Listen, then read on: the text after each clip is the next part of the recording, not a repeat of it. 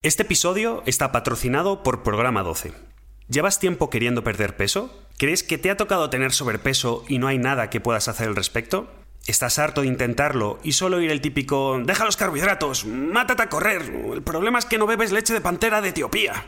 Programa 12 tiene la solución. Con más de 3.500 clientes en los últimos años puedes estar seguro de que hemos trabajado con gente como tú. En programa 12 recibirás las herramientas y el apoyo que necesitas para por fin ver esos resultados que tanto tiempo llevas buscando. ¿Te pica la curiosidad o eres de los que vas a seguir poniendo excusas? Entra en programa12.com y descubre si es para ti. A la hora de hacer la compra, utiliza el cupón HERMANE para conseguir un 10% de descuento. Chavales, tengo un drama gravísimo. Os doy contexto. Y, y os propongo una solución que yo creo que os va a molar me pedí un bote de proteínas, ¿vale? Y últimamente, los últimos tres botes me los había eh, pedido sin lactosa. Y se me piró totalmente en este bote y este lo he cogido normal, con lactosa. Y me sienta mal. Pero claro, me acabo de gastar casi 70 euros con el envío y no me voy a comprar otro, otro bote de proteínas. Pero, por otro lado... ¿Es con lactosa real fooding o...? Claro, ahí es donde voy. Ahí es donde voy. ¿Qué es? Yo tengo una propuesta. Yo voy a poner en Wallapop ¿vale? Si buscáis los términos bote de proteínas firmado, yo voy a poner ahí un bote de proteínas firmado por mí, ¿vale? No me lo creo. Yo lo voy a poner. Entonces, yo lo voy a. O sea, he cogido dos scoops, o sea, que lo voy a poner a 60 euros, ¿vale? Lo voy a hacer, prometido que lo voy a hacer. Eh, yo os lo firmo, os meto los calzoncillos si queréis, o sea, vosotros ahí por el chat me, pedís lo que queráis. Pero así me permitís seguir tomando proteína sin tener que gastarme otros 70 euros. Entonces yo lo dejo ahí caer. Eh, ¿Esto es una oferta abierta a los oyentes también o es para nosotros dos? Para quien quiera. Quien, o sea, quien, quien, el mejor postor. Oye, ahora, fuera de coña. Fuera de coña, ¿vale? Yo, a ver, yo no sé si tu batido de proteínas firmado lo comprarían, Carlos. Pero. Por, pero. Pero, Alberto. Ahora que ha sacado su nueva edición del Mago en la cocina. ¿Eh? Ahora que ha sacado la nueva edición, esta, que ha quedado tan chula y tal y cual. ¡Ojo, ojo! ¡Ojo al pack! ¡Pack! Libro más bote de proteínas firmado, ¿eh? Escucha, yo tengo. A ver, porque. No es malo ese pack. Pensando en la logística. claro, que Alberto me envíe un libro firmado puede estar bien. Pero yo tengo un libro antiguo de Alberto, bueno, antiguo, hace un año ahí, que lo puedo cambiar, o sea, quiero decir, me lo puedes mandar o puedo usar este, tú decides, al final es tu marca. O sea, puedo usar el de la nueva reedición de Un Mago en la Cocina o puedo usar la edición original de Atrévete a comer. Bien está metiendo en la pública. Vale. O te puedo, o te podemos mandar un bote de, sin de proteína lactosa. Y... Os mando ahora por el chat de, Telegram, os mando el, el, enlace de la proteína que quiero y ya le vais dando caña. En todo caso, si alguien me quiere pagar 70 euros por una firma mía, lo voy a poner en Wallapop igualmente, no, no os preocupéis. Eh, a ver, está bien que, que, hayamos pasado de que pidas una Play 5 a que nos pidas un bote de proteína. O sea, quiero decir, a mí me parece bien. eso es como las expectativas de la Fórmula 1. Empezamos el Mundial queriendo que Ferrari ganase el Mundial y acabamos pidiendo que no hagan el ridículo con la estrategia en cada carrera. O sea, es, es, lo mismo. Hostia, vaya, vaya granitas, tío, vaya granitas. No, pa no pasan una, ¿eh? No pasan una noche. Pero... Madre mía, madre mía. Y ahora, una cosa. ¿Qué pasa con el coche de Verstappen? O sea, quiero decir, o, Checo está haciéndolo muy, muy mal este año, o el coche de Verstappen tiene componentes que el de Checo no tiene, o qué pasa, tío, porque Verstappen va como un cohete. Yo se rumorea que le echan Monster, tío, en el depósito de gasolina. en vez de Red Bull, ¿no? en vez de Red Bull, va con Monster. Entonces tiene una fusión ahí rara, extraña. El coche como que lo rechaza, pero. Oh, entonces tira peos. Es que es tremendo, tío, el, ritmo que está teniendo Verstappen, sobre todo desde la vuelta del verano. Bueno, lo, de Spa fue, fue sacarse la chorra totalmente. Eh, porque ya no es lo que le hiciese a Ferrari. Fue como a ir un Spa para él, ¿verdad? Oye, que por cierto, estuvimos en Spa y yo no sabía que se llamaba Spa por los spas. O sea, yo no tenía ni idea de que la, la zona, el pueblo de Spa y todo eso se llamaba Spa por, porque es famoso por sus spas. Que no estuvimos en ninguno, por cierto, pero bueno. Que mm, lo que le hizo Verstappen a, Checo Pérez en Spa. O sea, de salir tan atrás y acabar sacándole, pues que no sé si le sacó medio minuto al final a su propio compañero. Eso, eso es. Checo Pérez es que yo creo que. Checo Pérez lo hizo eh, muy bien hasta Mónaco, pero cuando llegamos a Mónaco, que Mónaco ganó, ahí hubo lo del escándalo aquel con que si Checo Pérez en la fiesta, en un yate, que si no sé qué, que si tal, y un escándalo, pues claro, está casado y tiene niños y tal. Y desde entonces su rendimiento no está. Yo creo que es que a lo mejor hay problemillas en casa. Desde aquí espero que no, Checo, pero no, no, no sé, no sé. No tengo ni idea. Pero es, es curioso, ¿eh? Que haya 4 o 5 décimas con el mismo coche. Por cierto, eh, sigamos hablando de deporte. Eh, ¿Estáis viendo el europeo de baloncesto? No. No. Vamos a ver, entonces. A ver cómo transmito esto sin parecer un subnormal. Vale. Eh, que ya de por sí es complicado. Vamos con una selección corta en talento, por decirlo de alguna forma. ¿Vale? Donde el líder del equipo, el líder, o sea, el que las mete, es Billy Hernán Gómez, que es un tío que, pues te diré la media de minutos que juega la NBA, no me la sé, pero deben de ser 3 minutos, 5 minutos en las últimas temporadas, ¿vale? O sea, es ese nivel. También es verdad que es que venimos acostumbrados a la generación de los niños de oro y, lo que, y los que venían con ellos, que es que, uf, claro. Entonces, claro, todos los tenías dos- expertos... eh, había un momento que tenías dos All-Stars de la NBA todo, jugando todos en metidos, el, era como, pero, pero en esto el equipo y, y otros tres jugadores de la NBA que jugaban Mm. eh, minutos, no tres. Así que ahora vamos con, con un equipo en el que igual el décimo hombre podría ser yo. Lo dejo caer encima de la mesa, Sergio Escarolo, llámame, estoy aquí. Desde aquí, un llamamiento. Eh. si, si, no le, si no le mandáis el bote de proteínas, por lo menos yo- una, Algo, camiseta, una joder. camiseta de la selección o algo con su nombre. O una invitación a jugar o algo así. Marella. Bueno, el caso Algo, es que, sé. pese a esto y que todos los expertos... guapísima, tío, la camiseta Ma- Marella. ¿Qué número te pondrías. Carlos? Marella 8. Me gusta. Tela en. Sí. De hecho, ya ha llevado el 8 en, en la liga local de Alcobendas de Sebastián de los Reyes, es conocido Marela 8. Tenía más técnicas que Dennis Rodman. Es una Conocido cosa- Marella 8. Era conocido. algo así como, como Allen Iverson. si te pasas por los polideportivos de Alcobendas y hablas de Marela 8, ojito, ¿eh? ¿Quién es ese tío que da tantas veces? Bueno, el caso. Que to- todos los expertos, incluso la propia FIBA, le había puesto en, en la posición como el, el- el octavo equipo de todo y ya a mí me parecía mucha proyección. Pues ayer nos clasificamos para las semifinales, cargándonos a, primero a Lituania en octavos y ahora en, cuartos a Finlandia. Y es acojonante, no sé a quién le bueno, a, un programa se llama Colgados del Aro con gente bastante, bueno, pues Iturriaga, etcétera, etcétera.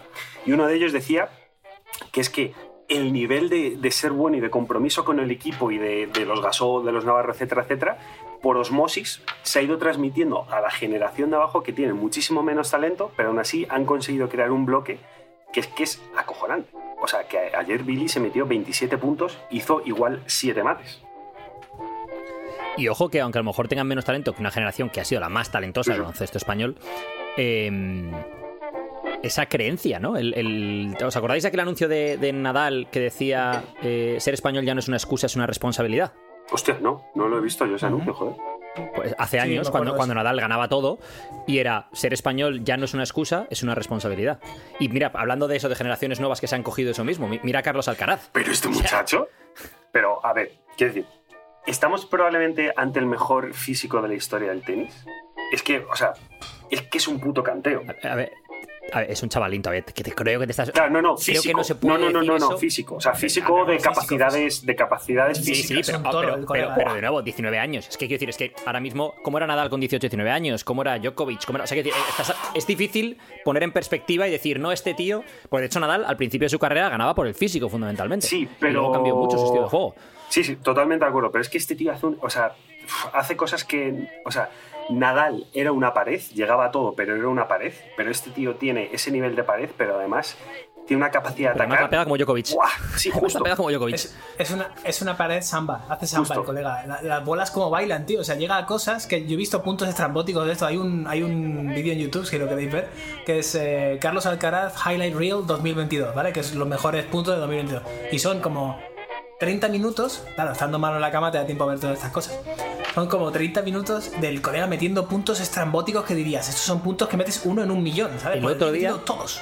Y no sé si fue en semifinales o en cuartos, eh, le tiraron una bola y el tío se iba hacia la derecha y de repente la bola le llegó por la izquierda. Pues la pegó por detrás de la espalda como, los, como un pase de, de chocolate blanco en la NBA. La pegó por detrás de la espalda, se subió y, y ganó el punto. Y dices, pero bueno, pero... Pero, y, pero, pero ¿cómo? y a nivel de estrategia y de táctica, aquí hay dos cosas. Lo primero, desmoralizas al rival, pero eso no es lo más importante. Lo más importante es que el rival lo que piensa en ese momento es, tengo que subir mi agresividad dos o tres o cuatro o cinco puntos, porque es que el hijo puta llega a todo. Entonces lo que consigues tú forzando al otro, al de enfrente, a que sea mucho más agresivo, es que falle muchas más bolas. Claro, entonces Claro. es, es una Lo que el rival piensa en ese momento es, me acabas de convertir en un meme. Ahora voy a estar en todos lados. Ya verás, este se va a compartir en todos lados, este punto, millones de... Y yo soy el tonto al que le han metido el punto. O sea, También, también. Sí, sí. Oye, ¿eh, ¿existe un diccionario de memes por ahí? Tiene que estar guapísimo, tío. Imagínate un, un- un libro de memes en el que te expliquen pues de la A a la Z, yo qué sé, conceptos y cosas del mundo Oye. en- con memes. Sería brutal, tío. poco se dice de la potencia y el poder que han tenido los memes en los últimos Bueno, años, ¿eh? bueno, O sea, a nivel de, de transmitir ideas, de transmitir... Bueno, es, es, es- es otro mundo, ¿eh?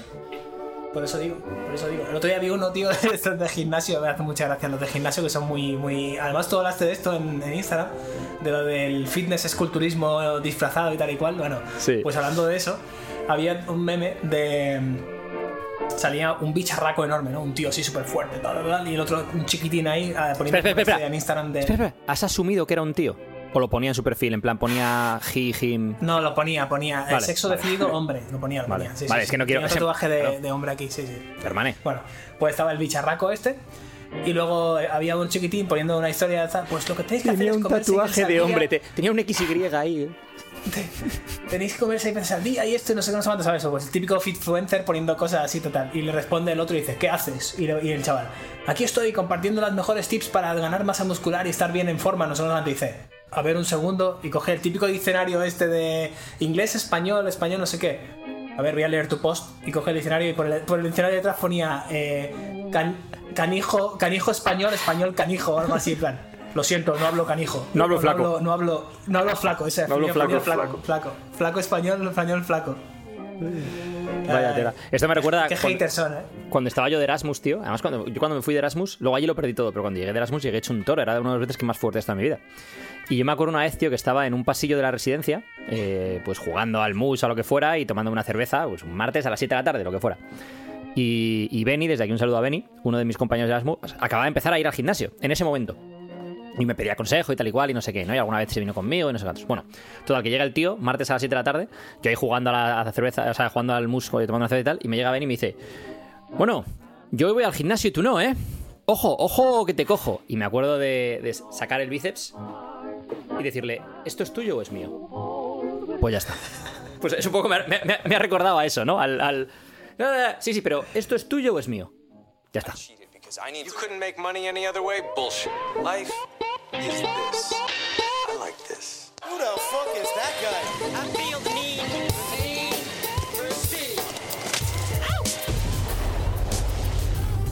Buenos días, buenas tardes, buenas noches, como siempre, dependiendo desde cuándo, dónde y por qué nos escuches y el cómo. Cómo no nos olvidemos del cómo, que es importante. Y bienvenidos a este podcast número 92, 92 segundo. Como siempre, hoy en la ventana de debajo tengo a Alberto Álvarez. ¿Qué tal? ¿Cómo estás, Alberto? Yo os te iba a llamar Alberto Díaz, que es el escolta defensor de la selección española de baloncesto. Alberto Álvarez. Espera, espera, espera, Casi, espera, espera, casi espera, igual, espera, que, que ha hecho una cosa Alberto, que es que esto. No, o sea, que- por favor. A ver. Esto es, esto es. ¿Grave? Es que los que estáis escuchando y no habéis visto esto en vídeo. No, no. Esto es el símbolo de la victoria. Sí.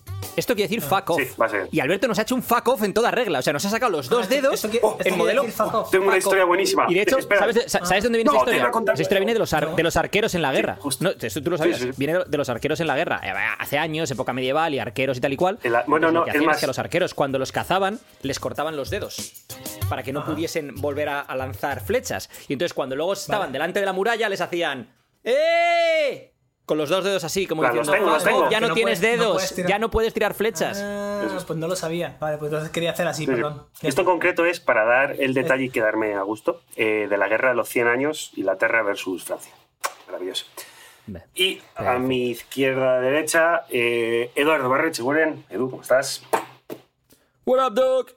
Bueno, hoy tenemos una temática, diría, trascendental, cuasi filosófica. Y la ha traído Alberto. Cuasi filosófica. Alberto hace unos días nos mandó un artículo El pesado. de Nate Green llamado The Burden of Ambition and the Importance of Looking Behind You, peso de la ambición y la importancia de mirar hacia atrás. Alberto, Estaba rezando porque lo leyeses en inglés. sí, sí, sí. ¿por qué resonó contigo este artículo tanto y por qué quieres hoy hablar de ello?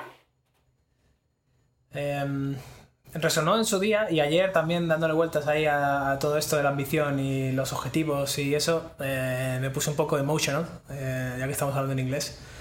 Porque, porque es verdad, tío. No sé si os pasa a vosotros, supongo que también a alguien que esté escuchando esto le pasará, que estamos siempre pensando en lo siguiente. O sea, sí, nos ponemos objetivos en el día a día y esto y lo otro, pero parece que vivimos nuestra vida como si fuera un, un to-do list o un calendario en el que simplemente cumplimos con bloques y conseguimos cosas. Que sí, es parte de cómo se consiguen las cosas. Intentas automatizarlo, pues si quiero ser fuerte, te pones en el calendario que que tienes que entrenar esto, esto y esto, vas ejecutando y vas no, no vas mirando el quiero ser fuerte y no estoy haciendo peso muerto 200 kilos con lo cual no soy fuerte, porque entonces no haces absolutamente nada. Pero creo que nos perdemos mucho en el, en perseguir ese horizonte constante, ¿no? El ir andando hacia un horizonte que nunca vas a llegar a tocar, nunca vas a llegar a conseguir. Entonces tú piensas y dices, ah, cuando llegue a ese árbol de allí o a, ese sol brillante, estaré feliz. Y vas ahí, lo que sea que es, que es feliz para esa persona, ¿no? Y vas andando y andando andando. Entonces leí ese artículo de Nate Green que básicamente ponía eso en palabras, ¿no? Un artículo muy cortito, muy conciso, muy rápido de, hostia, estás persiguiendo un horizonte infinito al que nunca vas a llegar. Te has parado a pensar o a mirar un momento hacia atrás y ver todo el camino que has recorrido, ya no solo para disfrutarlo y para saborear las mieles del, del éxito, como se suele decir, sino para darte un poco de empuje para todo ese horizonte que vas a tener que seguir caminando porque la vida es infinita hasta que se, hasta que se apaga, ¿no? O sea, a mí me gusta mucho ver esto de, sí, todos morimos, pero si vas pensando con el me voy a morir algún día, a lo mejor metes demasiada ansiedad en tu día a día. Sin embargo, si lo miras como sí, la vida es infinita, simplemente tengo que seguir andando, pero simplemente es que sé que en algún momento se acabará bruscamente, ¿no? Se apagará, ¡pum! Y ya no hay, no hay, no hay más que perseguir. Entonces, bueno, me, ayudó un poco a reflexionar y a, y a no ver todo tan malo o tan bueno, ¿no? Ni, ni calvo ni con tres pelucas, como solemos decir. Aquí yo creo que la clave está, eh, cuando dices el horizonte infinito, en condicionar nuestra satisfacción o nuestra felicidad a la llegada a ese punto, ¿no? O sea, es decir, el, problema no es tanto tener objetivos, que todos los tenemos, sino condicionar esa satisfacción sobre ti mismo, sobre tu vida, sobre tu entorno, sobre, yo qué sé, tu trabajo, lo que sea, o esa felicidad, entre comillas, ¿no? Esa, a lo mejor que es una emoción pasajera, a el día que llegue a este punto. Que luego además cambiarás esa, el goalpost, ¿no? Como ya que estamos con el tema en inglés, cambiarás otra- la, la meta, pero el condicionarlo al día que llegue a, ¿no? Tú imagínate en el caso de Alberto ahora mismo con em, el tema del buceo, ¿no? El día que aguante 7 minutos, ¿y qué pasa? Que si haces 6.58 no vale. El día que llegue a 50 metros y si hago 45 es una mierda. Y no disfrutas a lo mejor de todo ese proceso, ¿no? Em, justo hoy estaba escribiendo un artículo, he escrito un artículo para programa 12 y, y para mi. Y para mi muro, que es que se posteará, pues bueno, para el que lo haya. eh, Cuando estéis escuchando esto, ya se ha posteado tanto el artículo como el, esto en mis redes y tal, ¿no? Que decía el proceso lo es todo.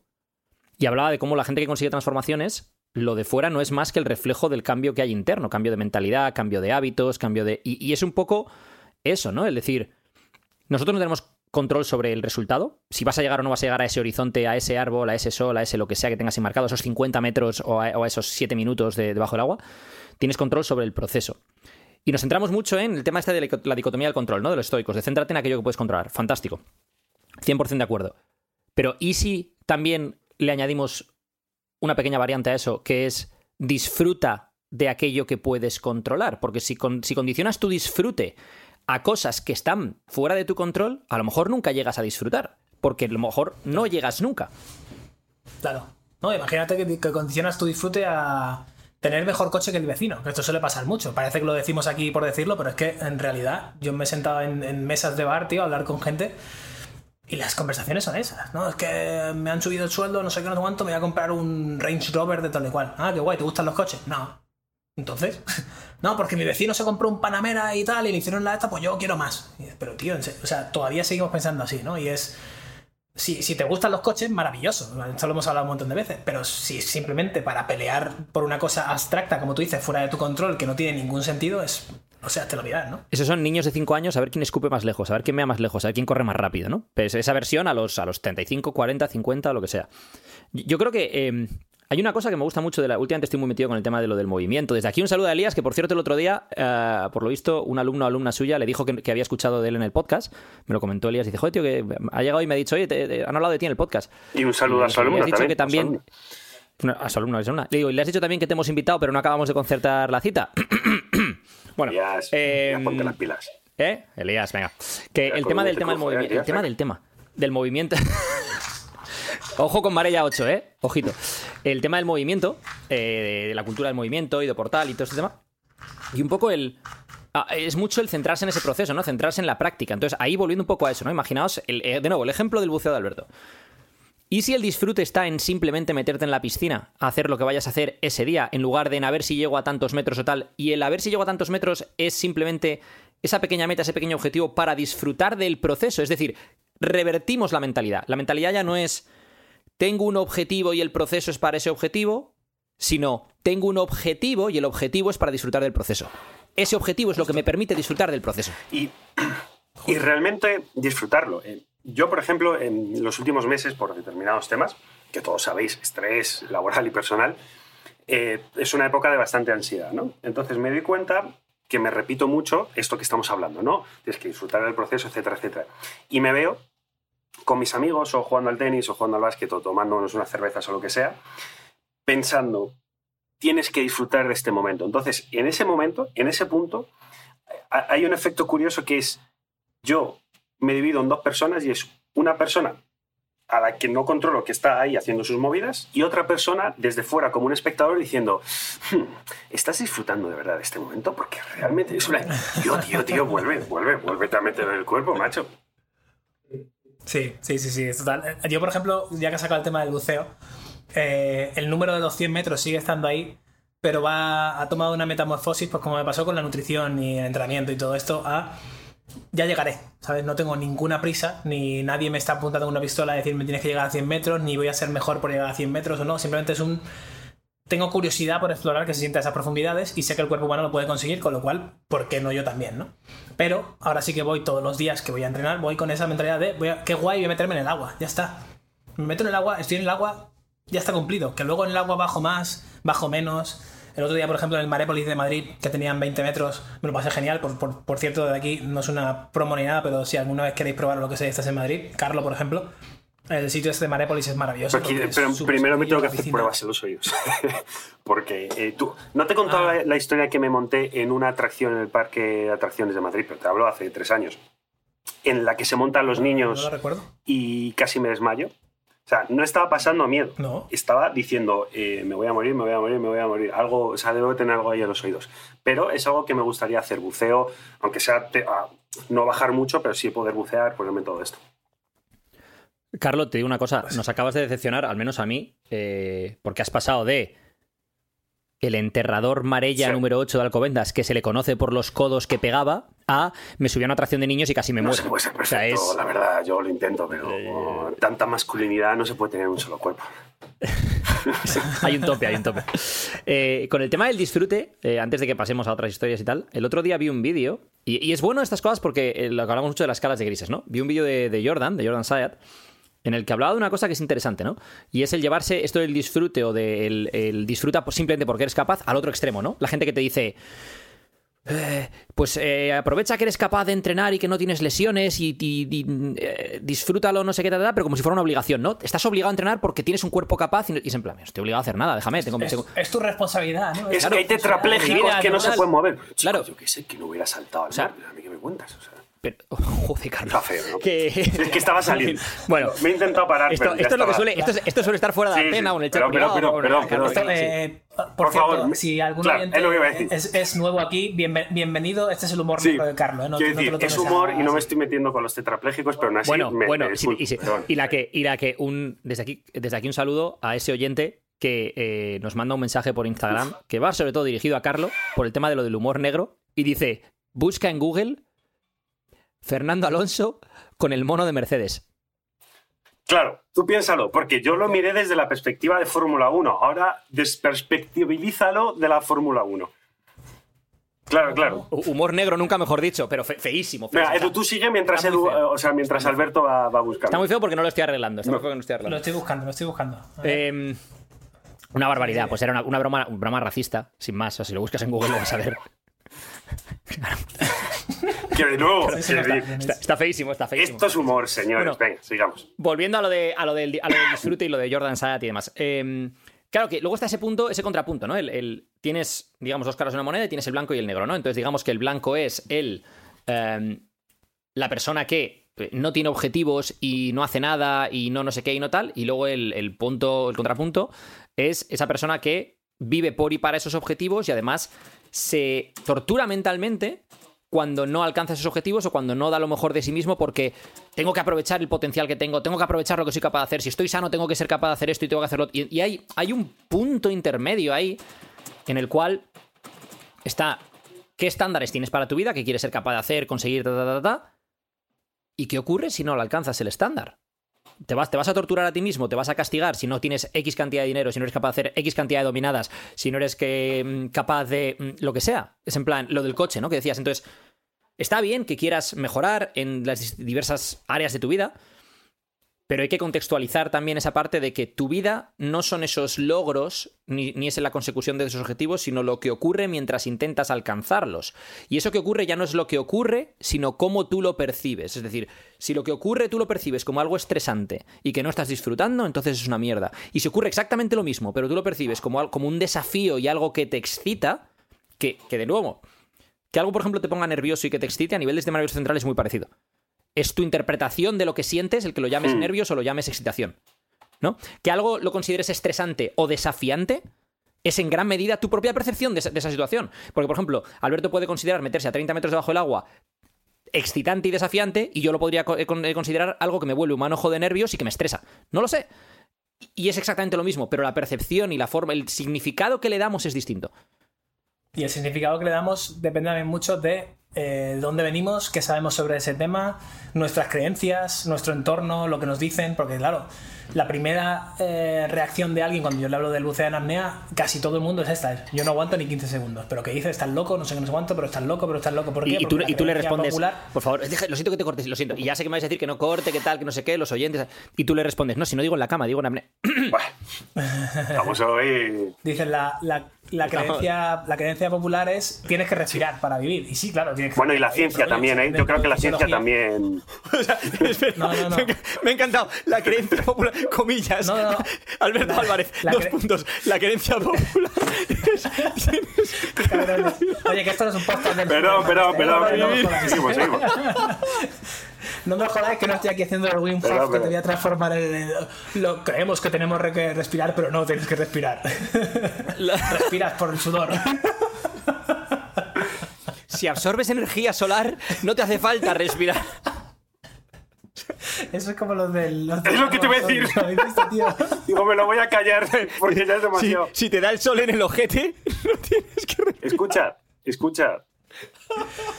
Yo lo estoy pensando seriamente. ¿eh? Estoy llorando. Hacer, probarlo. Quiero decir, El sí, poner- porque al final es. ¿Probarlo para qué, Carlos? Si te vas a quemar el ojete. A tío. ver, quiero decir, no me voy a ir a Dubái a hacerlo, lo puedo hacer vas a en probar, mi terraza. Vas a probar a.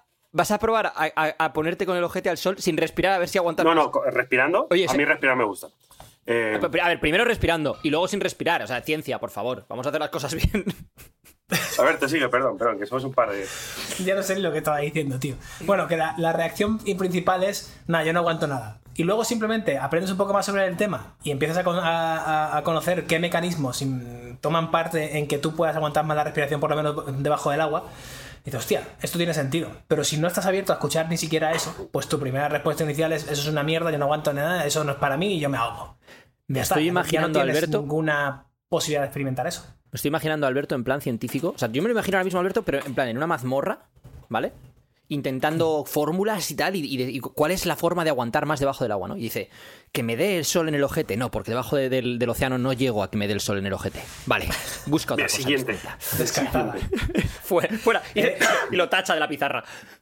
¿Sabéis? Esto viene del, del reflejo de inmersión o reflejo mamalio que se llama en inglés de mamífero, que, que se activa en todos los mamíferos básicamente cuando sumerges tu cara principalmente o tu cuerpo en agua, ¿vale? En agua más o menos fresquita. Y esto lo descubrió un tío ahogando patos. Y lo dejo ahí. Y si queréis que explique más, lo explico más, pero no lo dejo ahí. Sí, sí, sí. no, no, no, no, pri- Primera acotación. ¿Es, ¿Es el reflejo mamario y lo probó con patos? Sí, Va, esa es la primera, la Bien. primera pregunta de mi, de mi colega también de David, de aquí un saludo a David, que lo estará escuchando esto, que se quedó así en plan, nadie está viendo lo jodidamente roto que está todo esto. Eh, si lo está probando con patos, mm, ¿cómo va a ser? Pero primero lo descubrió él con patos y luego otro tío años más tarde lo verificó en, en mamíferos. O sea, el, el- el- el- el que exploró lo inexplorado fue ese tío con patos y luego otra persona tomó su knowledge, su conocimiento y dijo, ah, pues esto con mamíferos va, va a tirar, ¿no? No, ¿Vale? el que exploró lo inexplorado fue el que puso su ojete al sol. Sí. Ese fue. ¿En qué momento de tu vida? Y además, ¿y cómo sacas las conclusiones de. Claro, la clave está en que el sol de donde no da el sol. Porque cuando éramos ancestrales, en la época de las cavernas, Más el sol nos la daba. gente ponía el culo al Claro. sol. Cuando comíamos aguacates y comida real. Eh, pues mientras que Edu está sacando eso, sacó el máster aquí. Vale, en el 1894, eso es.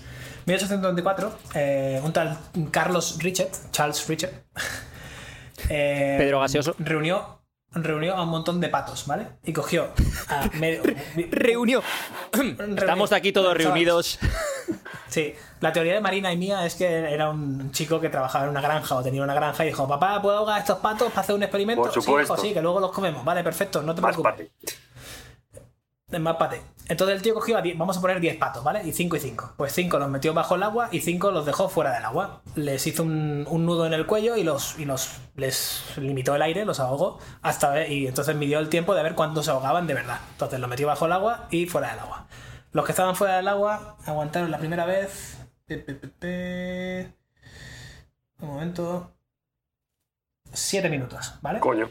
Y los que estaban bajo el agua aguantaron 23. Poco se habla de cómo los psicópatas contribuyen a la ciencia. Está pensando exactamente lo mismo. Entonces el colega se quedó así en plan, what the fuck. Los mismos patos bajo el agua aguantan 23 y los que están fuera del agua 7, aquí hay algo, ¿no? Entonces empezó a investigar y tirar por ahí del hilo y bueno, ya me puedo alargar un montón de cosas, pero descubrió que el agua hacía cosas, ¿vale? Que el agua bajaba el ritmo cardíaco y hacía cosas que, que prevenían que te ahogaras tan rápido como fuera del agua. Y entonces luego en el 1962 otro tío ya eso lo Entonces, a, a ver si me he hoy bien.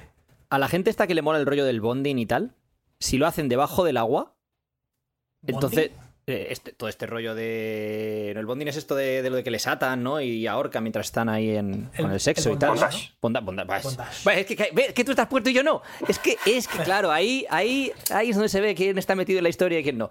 Ahora, hostia, Hombre. ahora, ahora entiendo por qué te has metido en todo este rollo de la apnea. Ahora todo empieza a cobrar sentido. Ah, ¿tú no conoces la mazmorra de alberto.com, tío? Joder. La Por favor, Carlos, busca en Google. Estamos en ello. ¿Te imaginas que entras ahí ahora y te encuentras a Alberto ahí en plan. la mazmorra de Pelota con el cuero en la mazmorra bajo el agua. Eh, no, Eh, ¿que- ¿queréis también que lo compre? Como últimamente no gastamos dinero en... La mazmorra de Alberto. Sí, eh, luego al final nos pasan a final de año de. de- De repente, distintos 50 dominios euros en dominios. Dices tú, ¿pero qué sentido tiene esto? Pero qué. eh, vaya. Ya, bueno, somos así. Algún día sacaremos algo. Eh, Bueno, La eh, proteína de grillo sigue estando. uno de los... Carlos, conductor, por favor. Voy, voy, O sea, voy, ¿qué- si es ¿qué, que qué ya- vamos a hablar ahora? Eh, Si es que. Una de las cosas que menciona este artículo que me parecía muy interesante, que yo creo que lo hemos tratado anteriormente aquí, y si no, pues tema nuevo, que es eh, no moverse hacia adelante parece en muchas ocasiones, o para gran parte de la población, y específicamente la población como nosotros, emprendedores, etcétera, etcétera, que es dar pasos hacia atrás. Em, Edu, esto lo hemos visto mucho, vamos a salir de los negocios y vámonos a llevarlo a fitness, por ejemplo, por, por cambiar un poco de temática que pasa mucho con clientes nuestros en 12, ¿verdad? Me pone ahí en un, en un- No sé ni de qué me está hablando ahora mismo y me dice, oye, esto lo hemos visto mucho, ¿no? Eh, sí, a ver, el- una cosa que ocurre es que la gente eh, muchas veces tiende a eh, autoflagelarse. ¿Eh? ¿Has visto ahí cómo te meto lo de bondad? si no. Estás hablando de 12, si, si- si favor, parece que no, que es nuestro si no consiguen siempre. Si no consiguen siempre eh, mejorar sus resultados en lo que sea, ¿no? Es decir, tú imagínate que tú tienes un, un PR, PR es personal record, eh, récord personal, para los que no estáis metidos en el mundillo, eh, en sentadilla de, yo qué sé, 160 kilos. Y a lo mejor eso lo has hecho en 2015 y hasta el día de hoy no lo has superado porque tus metas han sido otras o tu vida ha sido otra o lo que sea. Y te castigas a ti mismo porque no consigues superar ese. Y otro día vi una cosa, no sé a quién se la leí, de hecho no me acuerdo, lo vi en Instagram a alguien que sigo. Y me gustó lo que dijo, porque dijo, eh, a la hora de evaluar tus PR, tus, tus récords personales, tienes que evaluarlos por etapas de tu vida. Es decir, ¿cuál es, el- por ejemplo, imagínate, Alberto ahora está metido en el rollo del buceo, con lo cual el tema de entrenamiento de fuerza lo, te lo habrá dejado un poco de lado. Entonces, si compara su PR en press de banca de cuando estaba metido en el mundo de entrenamiento de fuerza o de peso muerto con cuando está dedicándose a bucear, no tiene ningún sentido. Entonces sería, ¿cuál es mi PR de, de mi etapa de buceador? Entonces, cuando voy al gimnasio, digamos que empiezo como desde cero, ¿no? Ahora, ¿qué press de banca hago ahora? Ahora hago 90 por 3. Vale, pues desde aquí voy a empezar a medir cuál es mi PR durante esta etapa de buceador. No comparándolo con aquel en momento en mi vida en el cual el gimnasio era, lo era todo, ¿no? Y esto yo creo que aplicaría a otras cosas. Tú imagínate que hablamos de pasta, ¿no? Y estás ahora en un momento de tu vida en el cual eh, dejas un poco de lado los negocios y estás más metido, yo qué sé, en, en- en tu físico o en, tu, eh, en tus viajes o en tu lo que sea, ¿no? Los estudios o lo que sea, imagínate. Lo que sea, lo que sea. Y de repente dices, en plan, "Jo, es que no estoy ganando tanta pasta como gané en 2019. Ya bueno, pero tienes otras cosas en tu vida, ¿no? Esto es un poco el diamante FIFA del que hemos hablado más de una vez. no puedes estar siempre a tope con todo y si, intentas siempre mejorar en todas las áreas, al final te vas a quedar con una sensación de, de, primero, de no llegar a ese objetivo y segundo, a lo mejor de ahogo, ¿no? Y de no ser suficiente. Entonces yo creo que es un poco lo que decíamos antes de los estándares. El negro y el blanco y dónde está el gris, ¿no? Y es, no siempre vas a poder progresar en todas las áreas de tu vida, ni siquiera siempre vas a progresar en una sola área. Hay etapas, hay momentos, y tu objetivo tiene que ser intentar progresar, que es el proceso, pero no condicionar tu disfrute o tu satisfacción al resultado, porque el resultado está fuera de tu control, solo controlas el proceso. Y sobre todo ser consciente de todo esto. Es decir, esto va a quedar muy gurú, ¿vale? Pero eh, sacar un cuaderno o mirarte al espejo y decir, ¿en qué momento de mi vida estoy ahora mismo y cuáles son mis prioridades? Es decir, si Alberto está haciendo buceo, no puede cabrearse consigo mismo por tener un press de banca. Ahí es obvio, ¿vale? Pero es obvio porque es obvio y más o menos casi todo el mundo sabría llegar a eso.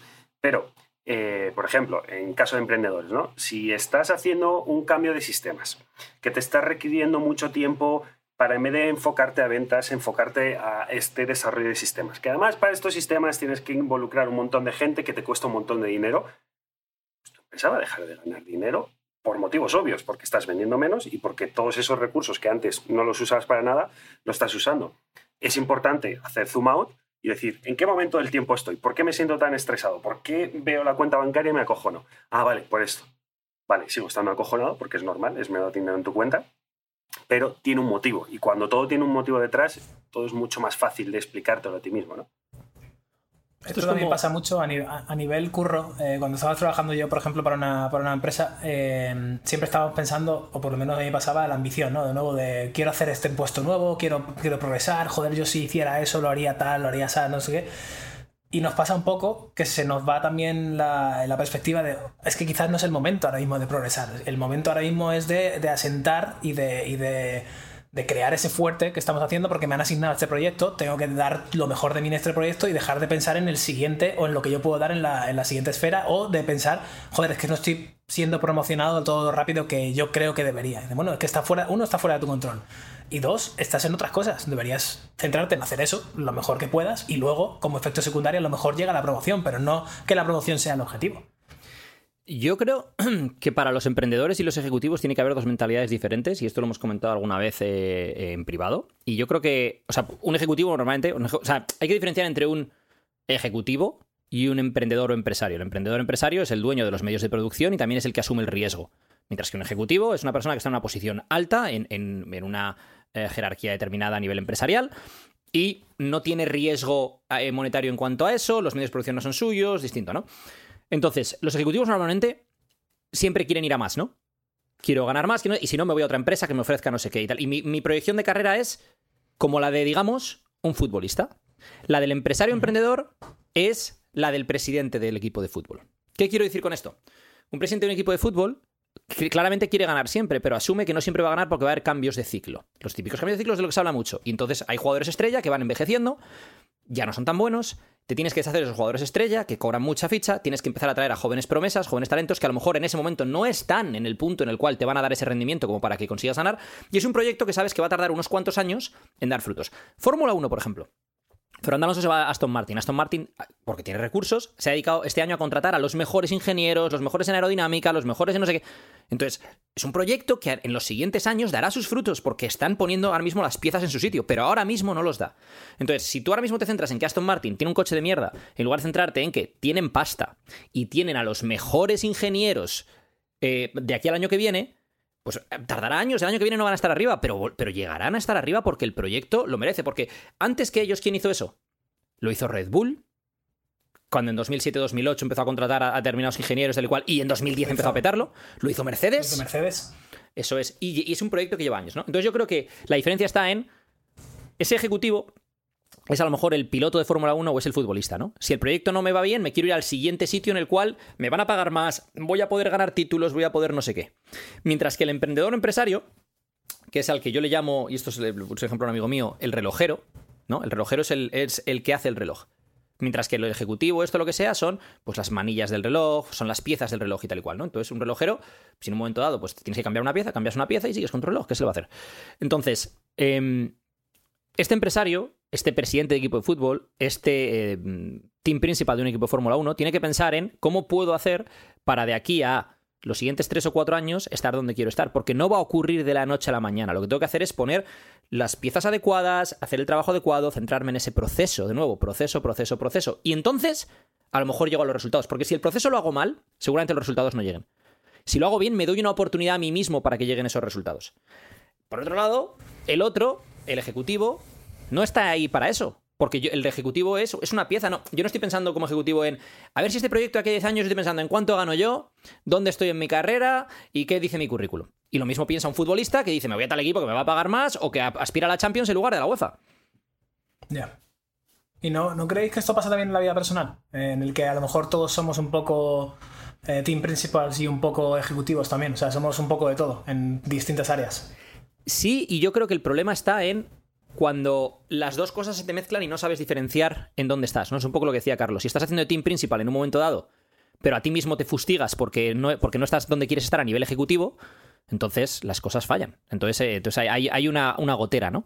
Entonces, o bien estás en modo ejecutivo con todo lo que ello conlleva, o bien estás en modo team principal con todo lo que ello conlleva. Y a todos, a todos, generalización, pero todos los que somos emprendedores, eh, de vez en cuando nos llega una tentación de alguna empresa que te toca la puerta o de algún proyecto que ves por ahí o en el este de, "Uf, no estaría yo más tranquilo trabajando, Hombre, hombre esa, esa es mítica, esa- esa no es estaría mítica. yo más tranquilo haciendo esto. Y ahí es cuando tienes que de nuevo hacer zumado y decir, vale, pero sí, ahora estaré más tranquilo, desde luego. En el down, en los ups and down, ¿no? Los ups and down, los down estaré más tranquilo, pero los ups serán tan sexys como lo sean en otro sitio. No lo sé. Para mí no, No, y claro, personalmente. piensas en tu, piensas en tu Exacto. libertad, piensas en cosas, pero bueno, es que claro, volvemos un poco a lo mismo y el otro día estábamos paseando por la playa, Marina y yo, y le decía, tú estás viendo la vida que vivimos, era un martes por la mañana, y estabas en la playa, ¿sabes? Y como de, tú, tú vives la, estás viendo la vida que vivimos haciendo lo que nos gusta, o sea, escribiendo sobre hábitos, sobre y encima ayudando un poco a la gente, que esto lo hemos hablado Edu y yo un montón de veces, no estás vendiendo droga en la calle, ¿sabes? Que por lo menos estás haciendo algo bueno para la sociedad. Bueno, que hay gente que dirá que eso también es bueno para la sociedad, pero bueno, Bueno, hay de todo. A ver, dinero ahí genera, la verdad. Pero, pero claro, lo ves así. Es el mercado, amigo. a lo mejor, a lo mejor no estoy ganando mm, toda la pasta del mundo como se ve por todos lados de YouTube y entrevista al emprendedor del fitness más grande de la historia y el, casoplón que tiene no sé cuál de Cristiano Ronaldo y tal. Y dices, bueno, sí, vale, muy bien, pero yo estoy en la playa un martes, que es lo que yo me he dicho hace 10 años que quería, era mi sueño conseguir, ¿no? Era mi, mi, objetivo total el tener la libertad de si me quiero ir un martes a la playa, poder hacerlo sin tenerle que pedir y decirle nada a nadie. Y de hecho, justo aquí hemos llegado al- al título del podcast, que es miramos un poco atrás para ver qué hemos conseguido. ¿Vosotros lo hacéis de manera constante? ¿Lo tenéis protocolarizado? De repente os llega un, golpe de sol y ah, perfecto, sí, eh, estoy. ¿Cómo, cómo es eso en vuestro día día? Yo, yo debería hacerlo más frecuentemente. Yo lo hago normalmente en los momentos chungos. En los momentos que estoy un poco más triste con lo que estoy consiguiendo, un poco más decepcionado conmigo mismo, cosas así, intento pegarme el sopapo y decir, Alberto, anda, déjate de tonterías y miras atrás. Y sobre todo también me ayudan mis amigos. Pues llamo a Edu o llamo a alguien y es como, oye, tío, deja de... A mí, Alberto no me llama. ¿no? deja de rayarte. El otro día, por ejemplo, leí que solamente el, el 2% de los autores venden más de mil copias en la historia, ¿sabes? Y es como de, hostia, es, es una reafirmación de, joder, nosotros hemos vendido bastante más que esas. ¿Sabes la historia, tío? Eh, la historia es lo que dices tú de los momentos chungos. ¿Por qué? Porque cuando estás en un momento bueno, no aprendes a disfrutarlo porque estás con esa inercia y estás solo pensando en hacer más y más y más. Y, y- por ejemplo, vender más libros o, saca- o sacar libros nuevos. O eh, en el caso, por ejemplo, de, de 12, llegar a más gente o salir en otros idiomas o hacer eh, innovaciones dentro de la. Y siempre estás pensando en más, más, más. Y cuando llegas a un momento chungo, es cuando de repente tienes que pararte y decir, a ver, es chungo comparado con el pico del que vengo. Pero si comparo con. y hables la, la vista de pájaro, esta haces zoom, ¿no? Es como si te vas, por ejemplo, a ver ahora mismo eh, la, mm, eh, la equivalencia euro-dólar, ¿no? Entonces dices, joder, ¿dónde está ahora respecto a dónde estaba hace un mes? Ya, bueno, pero ¿y a un año? ¿Y a cinco años? Joder, ¿Y a nivel hace- histórico? Hace 10. A nivel histórico, vamos a claro. hacer una- un resumen rápido. Hace 10 años, ¿tú qué estabas haciendo? Un tal, tal día como hoy. ¿Qué, qué- qué- qué año estamos? 2022. Estamos en 2022. Yo estaba en la universidad. 2022, en este momento del tiempo. ¿2012? Sí, yo estaba en la universidad. Estaba yo estaba yo estaba compatibilizando eh, mi, último, mi último año, creo, de universidad, con eh, hacer eh, entrenamiento personal como freelance y poco después fue cuando empecé a trabajar de, monitor en un gimnasio, que, en aquel entonces era como para pegarse un tiro, porque tenía que estar... Tenía que estar... Bueno, yo entraba a las 2 de la tarde, estaba de 2 a, de 2 a 11. No, 9 horas, pero trabajaba solo 4 días a la semana más cuando me tocaba el fin de semana. Y mi trabajo al final era dar clases de GAP, que es glúteos abdominales y piernas, clases de TRX, clases de BOSU, ¿Había clases zumba? de body pump y cosas por el estilo. Espera, espera. Eso, eso en mis horas de, de curro en el gimnasio. Fuera del gimnasio hacía entrenamiento personal. Hacía sesiones de entrenamiento personal y luego a la uni iba, pues lo que iba. Em, y en- eh, luego me tocaba horas que era estar en la sala. Y las horas de estar en la sala son horas en las cuales tienes que estar ahí mm, sin poder hacer nada. O sea, este- no puedo estar leyendo un libro o aprendiendo algo o lo que sea. Entonces, cuando llega gente a la sala, que es un poco tu grupito de colegas o con los que te llevas bien y tal y cual, pues estás ahí de, de charre tal y cual. Cuando ves a alguien que no sabe hacer algo, pues vas a decírselo en plan bien. Pero fundamentalmente tu trabajo ahí es ir recogiendo lo que la gente va dejando tirado. Y estás ahí no sé cuántas horas yendo a recoger lo que la gente va dejando tirado. Más luego hacer clases en las cuales muchas de ellas a lo mejor no crees en la metodología o no estudias. Entonces, claro, si yo me voy ahí a ese momento de mi vida y lo comparo con ahora o dónde están los últimos años, digo, vamos, es que, o sea, es que no, no, ni color, claro. Por algún sitio hay que empezar. También es verdad que cuando empezaba ahí tenía la ilusión, en ese caso la ilusión de trabajar en UP, que luego lo hice, la ilusión cuando estuve en UP luego de, de poder eh, ser nómada digital, que luego lo hice, la ilusión, o sea, luego cosas que has ido consiguiendo, pero que ahora no valoras, porque de nuevo, lo que hablamos, alguna vez hemos hablado en este podcast de la adaptación hedónica, ¿verdad? De te adaptas a X dinero o X coche o X y ya quieres más, ¿no? Te adaptas a, un Mercedes, pues ya no quieres un Mercedes, quieres un Porsche. Te adaptas a un Porsche, ya no quieres un Porsche, ahora quieres un Ferrari. Y desde un Porsche no quieres volver a bajar a lo mejor a un Mercedes o bajar a un... Y eso pasa con todo en la vida, ¿no? Entonces es un poco ese punto, ¿no? De decir... em, ¿Dónde estabas tú hace 10 años, Alberto? ¿Y, qué, y qué, cuáles eran tus ilusiones? Y no hablo... Yo he hablado ahora mismo a nivel profesional. ¿Dónde estabas a todos los niveles? A nivel de relaciones, a nivel profesional, a nivel de estado físico, mental. Pues mira, a, nivel, a nivel mental, a nivel estado físico, a nivel relaciones incluso, estaba en un punto mucho más, que es normal también, mucho más infantil, mucho más novato que a lo que estoy ahora, ¿no? Eh, acababa de perder peso, como aquel que dice, pero hace dos años, en el año 2012, trabajaba en Apple y sí, pero tenía que ir de una hora a una hora cuando me decían. Eh, relaciones a nivel pareja no tenía. Eh, Estaba conociendo chicas aquí, tal, tal y tal, pero bueno, un poco picaflor y no tenía ningún, ningún sentido Bondage. emocional. Bondage. Bondage, bondage total. Em, y sí que tenía la ilusión de algún día el ser un poco más libre, ¿no? El decir, oye, sobre todo que no, no me tenga nadie que decir el ven aquí de 9 a tal hora o de tal hora a tal hora o trabaja este sábado o no sé qué. No porque no me guste trabajar, sino porque simplemente no me apetecía. estar hay días que vamos con la energía, tío, y hay días que tienes mucha energía y hay días que a lo mejor no... Pues por ejemplo, yo llevo dos días tirado en la cama porque estaba malo con un, con un bicho estomacal y no he tenido que llamar a nadie para decir, oye, tío, que lo siento, no podía trabajar, ya te, ya te llevaré la baja, ¿no? Es te callas, te quedas ahí, te vas recuperando un poquito y ya está, y no pasa nada. Sí, te rayas tú mismo en la cabeza, al final todos tenemos ese. Pues te rayas hostia, no estoy trabajando, estoy perdiendo esto, no podía haber hecho esto, no sé qué. Bueno, vale, pero no tienes por lo menos que pedirle permiso, darle cuentas a nadie, ¿no? Y. Pero sí que tenía la ilusión esa de, de ser un poco, entre comillas, más nómada, ¿no? Y vivir aquí, vivir allá, viajar y eso. Entonces, claro, he hecho la vista a 10 años después de eso, de 2012 a 2022, y es una locura. Es un- tengo, yo sí que llevo seguimiento de viajes y cosas que hago y 600 y pico vuelos, eh, casi años completos fuera de tu país, ¿no? Y cosas así, como es, es un sueño, una locura. Chicos, eh, última pregunta. Carlos, Carlos, no, no, no, no, no, no, no, no, no te libras. O sea, si, si no, son- uy, si no- uy, si no uy, son 10 uy, años porque era la uni, pues que sean 8, que sean 6. recorte. No te libras. Eh, no te libras. casi, Carlos. eso ahí. Este, has estado a puntito, Eh, ¿eh? no, pues, pues hace 10 años estaba en la uni y era la época, o sea, yo toda la universidad me la pegué trabajando y yendo a la universidad, pero compatibilizando con diferentes trabajos. Unos que eran de periodismo porque era lo que iba a hacer y no pagaban, y otros, o pagaban muy poco, y otros que eran pues para pagarme pues mis viajes, mis mierdas, mis matrículas, etcétera, etcétera. Y, y ahí mi sueño era eh, ser eh, un gran periodista. Eh, sueño que se acabó al año siguiente, literalmente, cuando eh, acabé trabajando en Marca Televisión y vi de qué iba aquello y dije yo, hostia, esto, es- esto es terrible. Entonces, viendo un poco la perspectiva profesional, eh, digamos que hace 10 años Carlos estaría flipando con el Carlo actual. O sea, el Carlo hace 10 años, el ganar 1.500, 1.800 euros al mes era una auténtica pasada. Porque veía gente que estaba cobrando de periodista, que llevaba trabajando 10 años y que cobraba menos que eso. Entonces, cobrar 1.500, 1.800 euros al mes era una auténtica maravilla. El poder, ya no cobrar lo que cobra ahora, porque tampoco es que seamos aquí multimillonarios, pero el tener los ingresos que tengo y el poder permitirme mi casa y mi coche y estas cosas era algo que hace 10 años, pero, pero, pero ni en broma, vamos. También. Y te has podido permitir cosas También, que, que de otra forma no, no sabes. cosas, si- cosas, sí. cosas de Sí, que se es ponen que en el el chat chat está- y que está no es cocaína, ya aviso. ¿vale? Venga.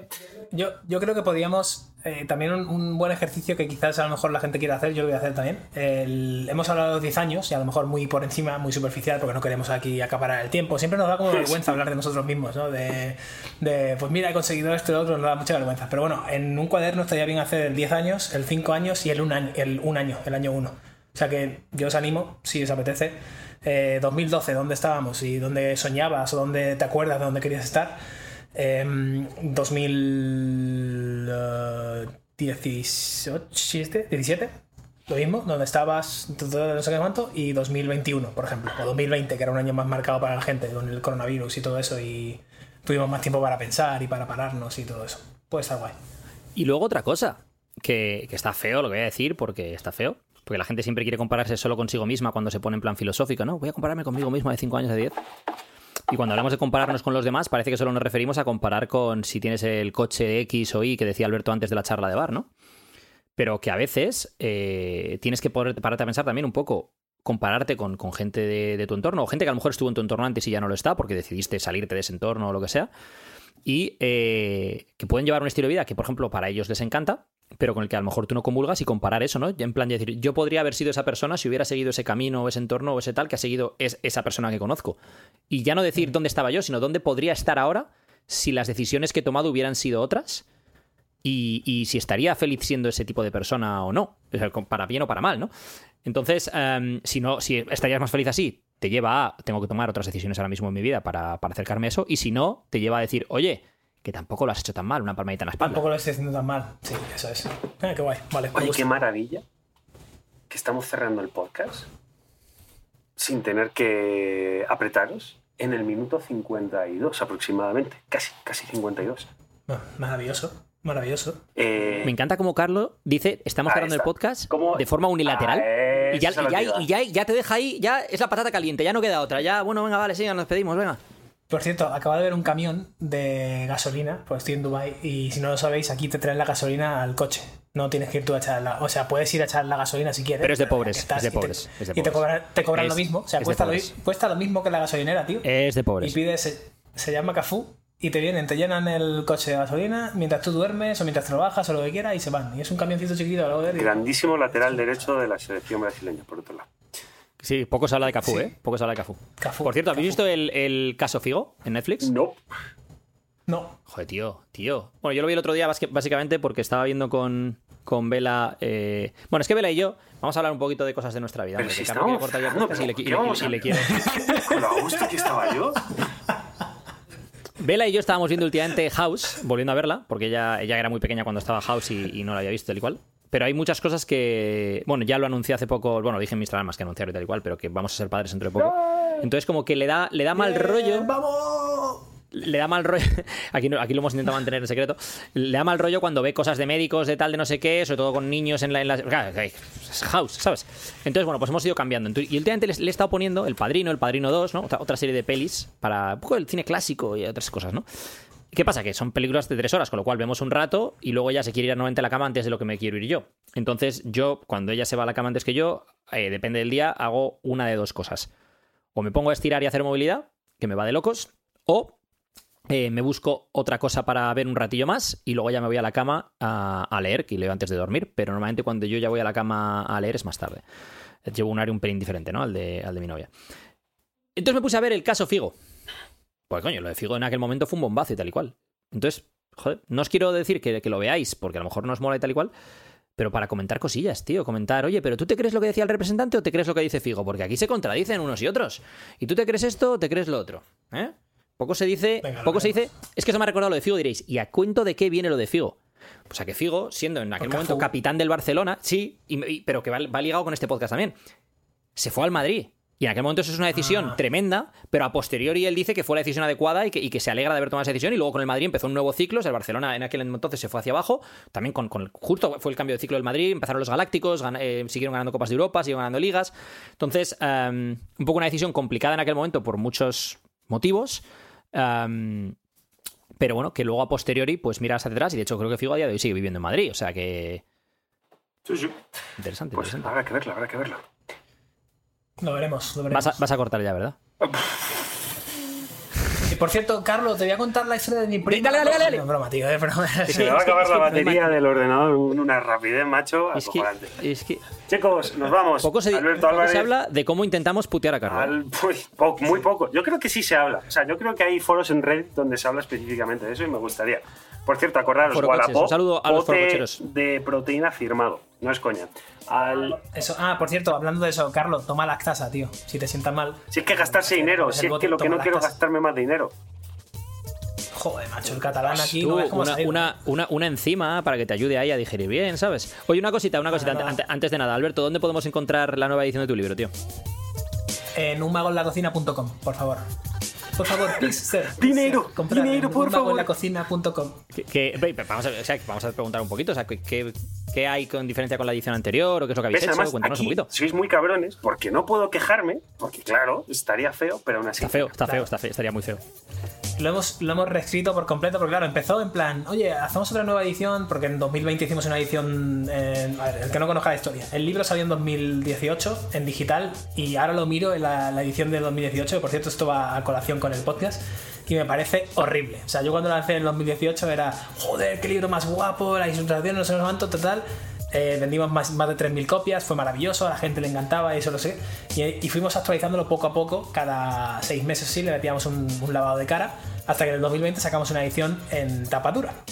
Para hacer una edición en tapadura tienes que remaquetarlo entero, ¿no? Pues hacer esa remaquetación, Jorge, el ilustrador, dijo, oye, me parece que tengo que hacer las ilustraciones de nuevo porque no me gustan. Perfecto. Hicimos todas las ilustraciones de nuevo, no sé cuánto, remaquetamos y en aquel momento era lo mejor que podíamos hacer. Era maravilloso, era guapísimo también, no sé cuánto. Edición limitada en tapadura, vendimos todas las copias, maravilloso. Durante todos estos años, 2020 hasta ahora, pues de vez en cuando me preguntaba la gente, oye tío, el libro del mago de la cocina en tapa en, físico, por favor, que en digital está guay, pero me gusta más tocarlo, recetas, esto, lo otro, que no, que no sé qué, que cuesta más, porque claro, la gente no es consciente de lo jodido que es autopublicarte algo si lo quieres hacer tú a ese nivel, porque sí, en Amazon KDP lo puedes poner, Amazon te lo imprime y se lo envía al cliente, pero la calidad es eh, regulín, regulín tirando a bastante baja. Entonces, si quieres hacer algo con cariño, pues cuesta un huevo y parte del otro. Ya no solo de dinero, sino de recursos, de que estás ocupando tu día para hacer eso, que normalmente haría un equipo editorial y que en este caso lo hacen Marina, Jorge y yo, no hay más. Poco se habla de cuando, ¿Y entonces? de cuando un equipo pequeño eh, abarca mucho curro, ¿eh? Poco se habla. Sí, sí. Y entonces, en 2022, eh, decidimos hacer esta edición en tapa blanda, que está totalmente reescrita. O sea, Marina empezó a comentar cosas que había y dije, oye, mira, vamos a reescribir todo. Vamos a condensar el contenido, con lo cual tiene 240 páginas en vez de 320. Vamos a reducir la, la fuente de la letra porque era enorme para el digital, era como muy niño. Y vamos a rehacer las ilustraciones de nuevo y todo eso. O sea, tiene un look más adulto, está todo organizado de mejor forma para encontrarlo, tiene nuevo contenido. todo- es un, es un Me- libro. metisteis nuevas recetas y tal, ¿no? Por lo visto. Sí, sí, sí, no, nuevas recetas, nuevas explicaciones. Digo, la parte digo, por, digo por lo visto, porque no me ha llegado a casa todavía la copia firmada. Yo tampoco. Ah, Pues no sabéis si está de camino o no. enviando. Ya se, va, se va corriendo ahora ves, pero Bueno, vamos. estoy viendo que está en Dubái. Sí, hombre, Correos Express en Dubai chungo. ¿eh? Que está en Dubái.